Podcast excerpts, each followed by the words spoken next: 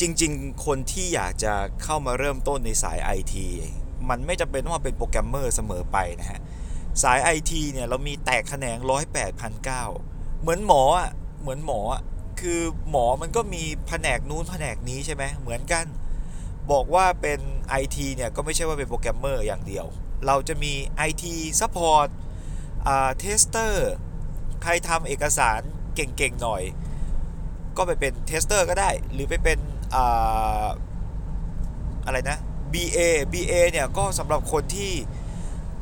สามารถที่จะคิด logic ล้อไปกับธุรกิจลูกค้าได้ หรือไปไปทำเอกสารเพื่อตอบโจทย์การขายได้ก็ไปเป็น BA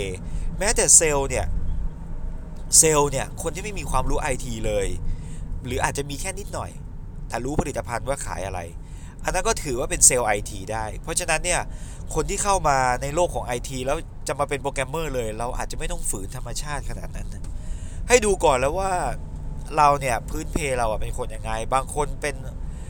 artist artist เรียนศิลปะมาเก่งศิลปะเลย ก็เป็น UX UI designer ก็ได้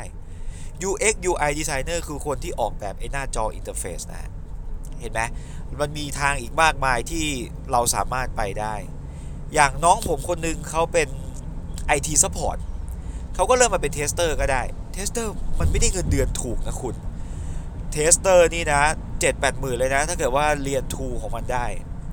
หรือเป็น infra มา ก็ไปเป็น DevOps DevOps นี่เงินเดือนสูงนะ หรือใครชอบแบบอยู่กับข้อมูลเยอะๆ ก็ไปเป็น Data Analyst ก็ได้ เห็นไหมศึกษามันเป็นได้หลายตั้งหลายแบบ แต่ว่าอยากเรียน ภาษา coding ด้วยก็ก็ก็ไม่ว่ากัน แต่ถ้าเกิดว่ามันไม่ได้ถนัดจริง ๆ เนี่ย มันมีสายอาชีพมากมายที่มันไปได้ในโลกของไอทีนะครับ เราไม่จำเป็นต้องฝืนนะ ก็คลิปนี้สั้น ๆ ไม่มีอะไรฝากไว้ สวัสดี